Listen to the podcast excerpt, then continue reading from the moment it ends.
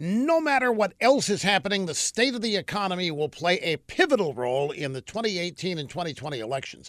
And that's why a story in their beloved New York Times has to be shaking Democrat leaders to their core.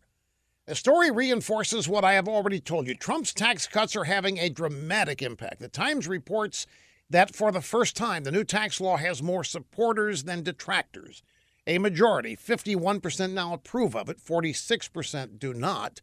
The Times links that change to Democrats' falling poll numbers.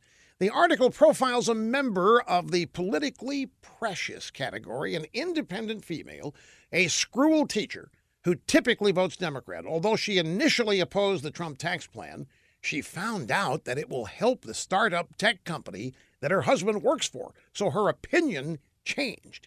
It's not just independents who are changing their view. Support among Democrats was only 8% in December. Today it's 19%. And now almost half the public thinks the new tax law will directly benefit them.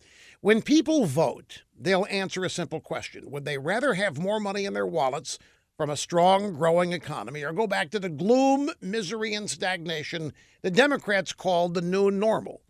It's an easy choice. Wait and see.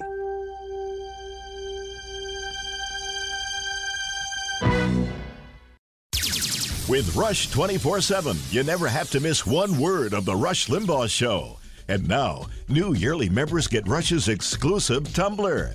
Sip from Rush's wisdom all day long with Rush 24 7 and Rush's exclusive tumbler. It's our best tumbler yet. Check it out at rushlimbaugh.com. You're listening to the EIB Network.